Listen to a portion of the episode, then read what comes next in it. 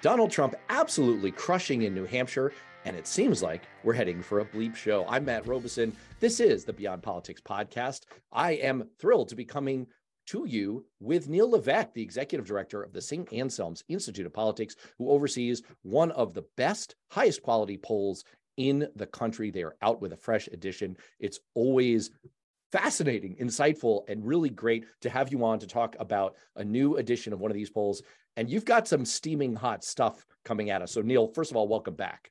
Thanks. Thanks for having me back. Yeah, this is so fresh that you might see me looking down at my notes just to make you you got to memorize these numbers sometimes and it takes a little bit, but we only good. this about an hour ago. It's brand new. It, what's fun about this is it's got like a time shifting element to it. We're recording this before it comes off embargo. I love that you embargo these things. It makes me feel like I'm in the Cuban Missile Crisis. All right, let's get right to the headline here. Actually, why don't you give me the top lines right now that all our viewers and listeners want to hear how is how's it going in the republican primary and how's it going between the two frontrunners in a general election matchup it feels like 2020 right we have for all intents oh, and purposes, no don't say that oh yeah, no it feels like it so there's two two people who are basically running as incumbents. And voters are treating them like that. Stay away from our candidates. We don't like them, but we're going to vote for them anyway. And and so we've got Trump and DeSantis, Trump and Biden, followed by DeSantis and then Chris Christie in the Republican side of things, all leading. And then of course the same goes for Biden. Now, the big thing here is if it's Biden and Trump, 83% of voters believe that is a demonstration that the system is broken. It's a telling tale that if those two folks, if we have a rematch at 2020, a lot of people are going to be dissatisfied as voters. No surprise there, really, frankly, but that's where our numbers indicate. Mm, so, actually, I do want to circle back to that point about what a bleep show this is. This is shaping up to me, but it sounds like you're saying that on the Republican side, Donald Trump is in a very strong position.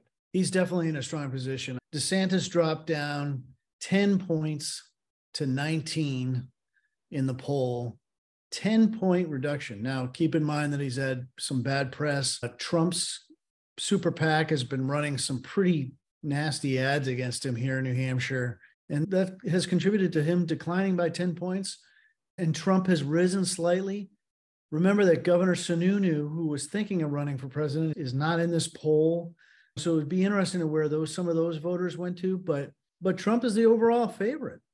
And what have we seen each time I've been on this show with you? We've had a poll, and Trump's been in the lead, and nothing's changed that. So you have 37 count indictment, you have the indictments back in Florida, you have a CNN town hall where he talks about pardoning people from January 6th, all these different things, and nothing shakes his numbers. He is rock solid. It, it, could be tribal at this point. I don't know. But here's the main thing the variable that Republican candidates are thinking about is time, right? Because that's the only variable right now is time. But no one seems to be picking up any steam against Trump and they haven't found what the secret sauce is to do. So it's not like we've done all this polling and these candidates have figured out okay, if I say Donald Trump is this, that, and the other thing, and I'm not, that's going to get me votes. And they haven't figured that out. Now, DeSantis has tried this idea that I will beat Biden and Trump will lose to Biden. In our poll here, again, we come out with some numbers. Now, New Hampshire is not the national poll, but New Hampshire is a pretty good finger in the wind for what's going to happen nationally. Biden is beating Trump 49 to 40. Wow, 49 to 40. That is not as close as I would have expected.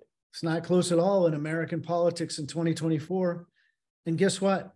Biden beats DeSantis 49 40. Wow. The same number.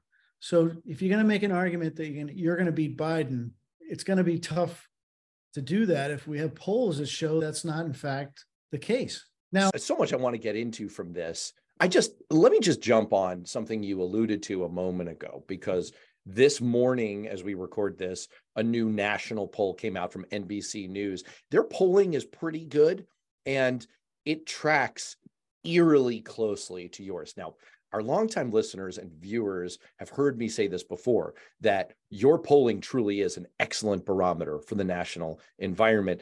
And this poll seems to give some pretty good support to that idea because it tracks incredibly closely both in the margin by which Biden would defeat Trump and also in the standing. It's almost exact since their last poll. They show Trump gaining five points, like you do, and they show DeSantis losing 10 points, like you do. So it, it seems like there's, let me ask you, what do you make of the fact that your polling in the state of New Hampshire is tracking so closely with this highly regarded national poll? I think that as time goes on, these are national elections to some degree, and people are getting their news from similar sources, and they may be in different media outlets as far as television ads and things like that. But overall, I think that generally we're mirroring what people in other parts of the country are seeing. And again, there's been some nasty stories. There's one today in the New York Times about DeSantis not doing well here in New Hampshire. And they point to these reasons he's not a feely, touchy feely kind of candidate and all this stuff. I want to be fair to him. The fact that I think that's a bunch of bunk.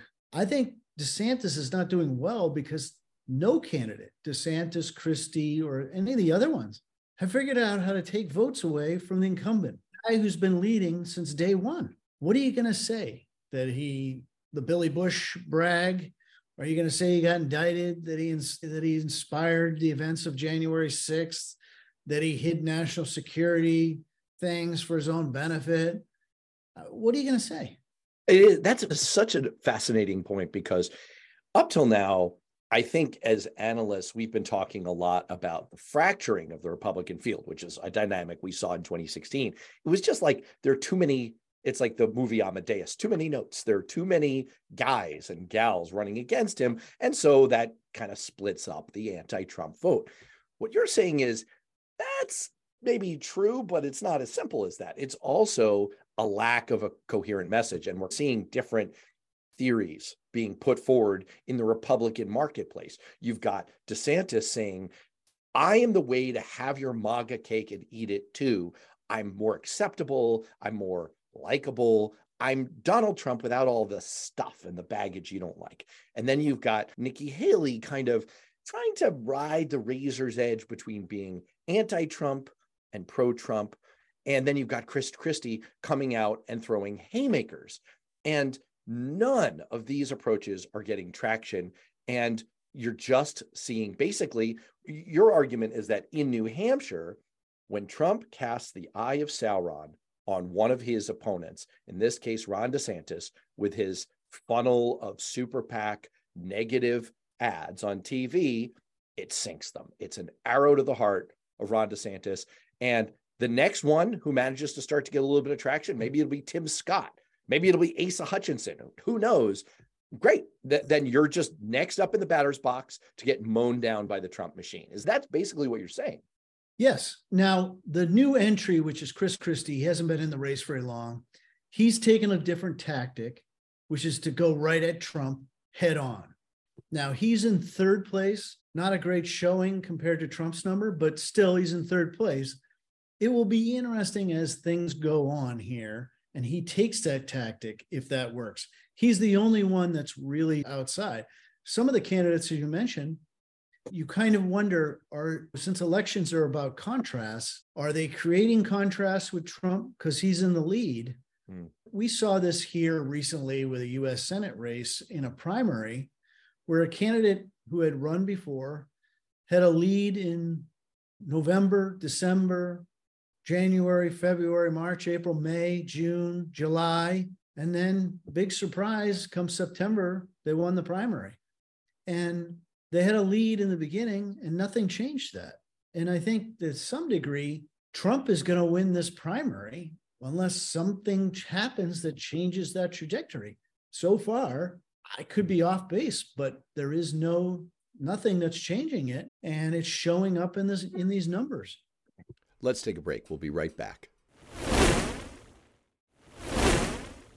It and seems like the problem for all of these guys is, and this comes out in your poll, is when you look at the messaging, what you find is that the Donald Trump Greatest Hits album is not popular with the general electorate out there. You find that only 27% of voters believe that the 2020 presidential election was not won by Joe Biden.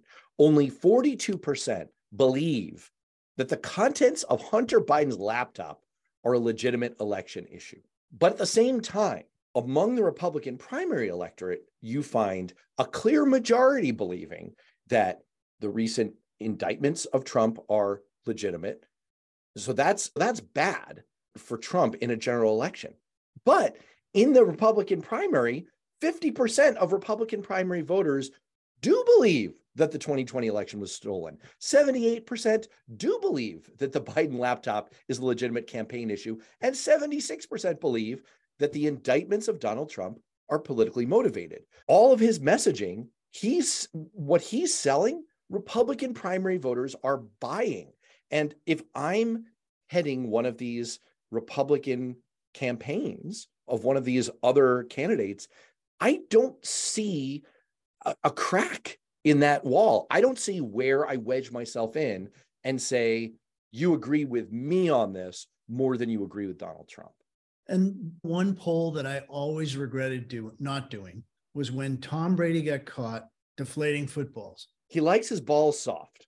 And I, what I always regret is that SNL didn't do an extended skit about that, but go on. so I always thought, wouldn't it be great to test New England voters about whether or not they thought Tom Brady was cheating, and then go to a state like Texas where they love their football. They're, everybody's watching football. Everybody's watching the same game, same television set, and the people in Texas say he absolutely deflated the football, and the Patriots fan in New England say he did not deflate the football. Same game, same thing, very tribal. And in this case, it's exactly what's happening mm. on the Republican electorate. And, you know, anyone who has spent any time regarding the 2020 election can't legitimately believe that the election was stolen. But why are 50%? Because it's a tribal reaction. It's the same reason why a lot of people thought that the CNN town hall was rough on Trump and that the person who was doing the CNN interview was mean to him they reacted and they thought he's they're attacking our guy. He's our guy, and no one can attack him because he's part of our family. And that's point of interest for our listeners as people hear about the CNN town hall, that was at the New Hampshire Institute of Politics. You've heard of it, I'm sure. Yes, so that was here on campus, and it was a very interesting event because you talk about the greatest hits. Trump hadn't really spoken until that CNN town hall, and then he came out and was asked these questions. And what did he say? Basically, that he was going to side with Russia on Ukraine and settle it right off the bat. That he that the 2020 election was stolen, on and on. And he reminded voters that these this is what he's standing for. Remember that if anybody has solid numbers, it's Trump. But if anybody probably has a solid ceiling, it's Donald Trump. And in this case, in a general election in New Hampshire, he would garner 40%. And 40% I, is not enough. That is that's a great way to put it. Maybe that's the best way I've heard anyone put it so far. It is that is the double-edged sword. And it's interesting in some of the post hoc analysis. We don't have to get into this, but obviously, you know, you you are the executive director of the St. Anselm's Institute of Politics. So like you had a front row seat to this let's just say it was an historic event, this town hall. Some of the criticism about the event after the fact, the response from now departed CNN head Chris Licht was look, it is newsworthy. It is our responsibility and actually a benefit to the American public to put Donald Trump in his unvarnished reality in front of the voters and to let them make informed decisions. And it, it gets to the exact catch 22 that you just outlined, which is that Donald Trump's shtick plays. And it's the Tom Brady football thing. There are a lot of Texas football fans. I guess in your analogy, it's a lot of New England football fans who are like, oh, yeah, you got really screwed, Donald Trump. We're with you. This is great. And the rest of the country is like, WTF? Like, this is nuts. So, and that's exactly what your poll is showing now is that he has got, if you're the Biden campaign, you are looking at this poll and the fact that it, it tracks so closely with that national NBC poll, and you're saying, this is great. You don't want to get out ahead of yourself, but is this really good news for Joe Biden? He could use any news that might be good at this point. I think that if you're the White House chief of staff, maybe you get some bubble wrap and wrap him up in it so he doesn't say anything to screw this up. Because at this point, this is an anti Trump situation, and voters are not enthusiastic at all about Biden. They think the country's on the wrong track. They're very concerned at high rates about his age and his faculties, but yet they're going to vote for him. That is a telling sign of what's going on in America. And it, again, goes back to that very first number I pulled out 83% are not happy and think that the country is, the political system is dysfunctional with these two candidates potentially emerging. Is that another opening here for a potential third party candidate? Now, third parties have been mentioned as long as time, as long as we've known. If you're on the professional side of politics, you roll your eyes every time somebody says third party candidate because you know that the parties are such strong vehicles for electing people and there's no raising the money, doing all of the things you need to do. Now, but now Ross Perot did pretty well, but maybe he elected Bill Clinton. So who knows? But I would say that if there was ever a time when a third party person could potentially win, it's when 83% don't like the two people that are running. There's all kinds of reasons why. If you believe that Donald Trump was responsible for January 6th, you can't just hold your nose and vote for him. It's a that that's not just right. I don't like his position on X, Y, and Z issue. This is this is a big one. That's what in persuasion literature they call a valence issue. There, you can't feel in the middle about it. It's one way or the other. It's like being a little bit pregnant or a little bit of an insurrection. I want to talk about that 83% because you led the show with that. That was the thing that jumped out most to you. Actually, before we get to that, let me just read back to you. So, if you're the Biden campaign, just to make sure I heard this right, if you're the Biden campaign, you're pretty happy with this, but what you would be worried about rocking this boat would be a like obviously events in the world can change right like you can have like in 2020 we had the pandemic and all of a sudden the situation changed so you're worried about a massive exogenous event you're worried about the fact that it shows in your polling here that the only message that seems to stick with voters about Biden is they're worried about his age. So you're worried about the age issue and maybe the fact that Kamala Harris is an historically unpopular vice president. Maybe that would be a factor for people. And you worry about no labels. You worry about a third party candidate coming in and doing a Ross Perot, except in the other direction, and giving the election to Trump. Is that about right? Let's take a break. We'll be right back. Yes, I think that's exactly right. And they're very concerned about a no label situation. And the fact is that no labels could come up with two candidates that are Democrat and Republican or Republican and Democrat that have great appeal. And you may see them take enough votes away. Right. It's a dice rolling situation that right now seems to favor Joe Biden. If you're the White House, you don't want any of these factors. All right, let's and by the way, just, oh, yeah. if Go. you're a real political junkie, keep in mind that if that happens and somebody does not get the majority of the 538 electoral votes and has to go back to Congress, there's a whole complex thing that has to take place. It is clearly the founding fathers were like, we're going to put the A team on the main electoral stuff and you guys sit in the back room here and come up with a plan B if somebody doesn't get enough votes. Oh, it's complex nutty. and crazy. It's complex and crazy, and it's up in the air. One interesting thing, not that it's the majority of the House as a pure majority that matters, but just quick for nerds, quick, interesting finding. You find that the generic ballot for Congress has once again flipped handily in Democrats' favor. It was trending in Republicans' favor for a lot of last year. Right before the election, it flipped two points in Democrats' favor, which uh, again, kudos to you guys, stunningly accurate. And now that gap has widened again. So very interesting. I don't want to run out of time though on the 83% figure. Many years ago, I threw a party and there was a guy who got so drunk he passed out, woke up, and shit on my floor. Now, that was a bad outcome. Voters seem to be telling you in this poll that they fully intend to nominate Donald Trump and Joe Biden again. And 83% of them, as you've told us, are saying that this is a sign of a broken system and that they hate this outcome. They hate it. So it's we just finished cleaning up poo. And we're and inviting him said, to back for the next yeah, part. We're doing this again next Saturday. Come on, we're doing this, right? Didn't know where you were going with that, Matt. Well, that's why I think it's a that's why you struck the story that way. Is you got to leave people hanging a little. Okay, t- what do you make of that number? That's that is kind of a BFD. Like that's a weird result. I think again, this is why a third party might actually take some votes and could potentially be something of interest. Anything can happen, and people are really dissatisfied.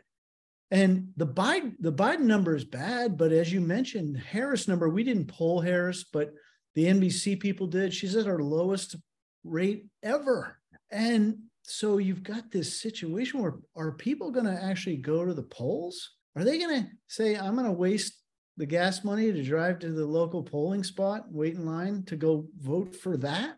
I have a prediction for you. Let me run this by you. All right.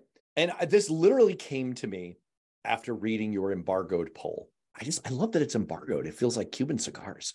You find that again, there's this one line of attack that people are not feeling so great about with Biden, which is his age. And that does pair with the fact that they're not thrilled about who's in the on deck circle in the form of Vice President Harris. Now, that's so one prediction I would make, and I hate making predictions. The best editor, I don't want to insult my other editors. A great editor I had used to tell me just avoid punditry in what you say and do. I don't want to be a pundit here. I'm not trying to make a lot of predictions.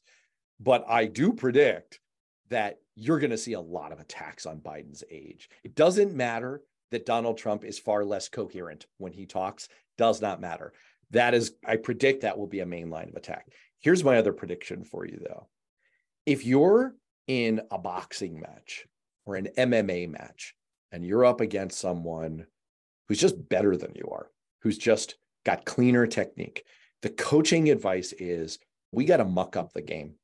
We've got to get in there. We've got to make it dirty. We got to make it a brawl. It's the same thing in all sports, right? If you're up against the Golden State Warriors with their beautiful passing, you got to get inside. You got to knock someone out and you got to make it ugly. I think that's what your poll is telling us we should expect in 2024. If you're the Donald Trump campaign and you're looking at numbers like this and you're being brutally honest with yourself, you're saying we cannot win this head to head matchup. We've got to change the game. We've got to make it ugly. I think we are looking at what is going to be the ugliest, most negative, most vitriolic campaign in American history. What do you make of that? And I think you're right. I think that's Trump's playbook. It's what he likes to do. And I also think that Biden's probably going to make it easy for him because a lot of this stuff are his own errors. It's you only have to watch the press conference, if there even is a press conference to, to go there. No, I'll those are done. More. No more of those. I'll also add this. If Trump picks a vice president who is potentially someone who, like an LBJ, can get votes from a demographic that he's not getting votes from right now, or from a group that he's not getting from, that could change some numbers too. Because I think maybe at that point you say, yeah, I don't, I can't stand Trump, but this guy is on the deck. I that Tim Scott's ears must be ringing at that or kind of. Biden, a- likewise, if Biden, if they dumped Harris and they and he put someone who everyone universally said is very capable person, that might change some things too. The only way to do that though is Supreme Court opening, put Harris on the Supreme Court. There, everything else is you can't throw her overboard. You just can't, not with the Democrats' base. I don't think. You may disagree. Hey, I want to hit you with a fun run as we run out of time here. This one, just like this was deep, uh, buried in your poll. It, this was really fun. You asked people their major source of news. And what you find is one third of respondents say it's either a website or social media. Right? It's 21% a website. So basically, the internet. One third of Americans say their major source of news is the internet. And that's just behind the proportion, a combined 37% that say broadcast or cable TV. I don't know what you make of that, but as a keen observer of the political, oh, by the way, quickly, podcasts, 9%. We're coming up, baby. I don't know what you make of that. But as a since you and I both believe that paid media is a factor here, what do you make of that? What, what was your takeaway from that? I think it's scary, but I think it maybe goes to why 50% of Republicans think that the 2020 election was stolen. You can get stuff across the internet and people believe it. But by the way, it's not hard to find out who these people are in your own friend group. So something big will happen today.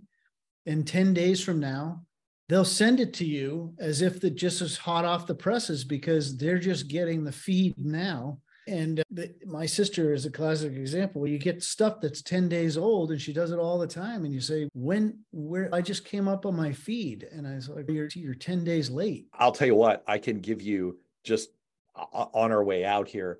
One of my favorite stories is a guy who's extremely intelligent and generally follows current events. He reads news and he said to me back in 2012, and this was like in January, he's, Hey man, I'm seeing ads for this Elizabeth Warren Senate race. I thought that was over. Like, I thought the election was back in November. I'm like, dude, are you watching old shows that maybe are on your DVR? He's, oh, this is what we're talking about. If you're listening to this and watching this and you've made it this far, congratulations. You're a political junkie. You're an insider. More than 99.99% of the rest of America, the rest of America is comprised of intelligent people who just aren't that interested in this stuff. And that tells you a lot of what you need to know. Yes. Absolutely. All right. Uh, on that note, we have to wrap it up. Neil Levesque, St. A's, Institute of Politics. Thanks so much. Thanks, Matt. Thanks for having me on. Looking forward to the next time.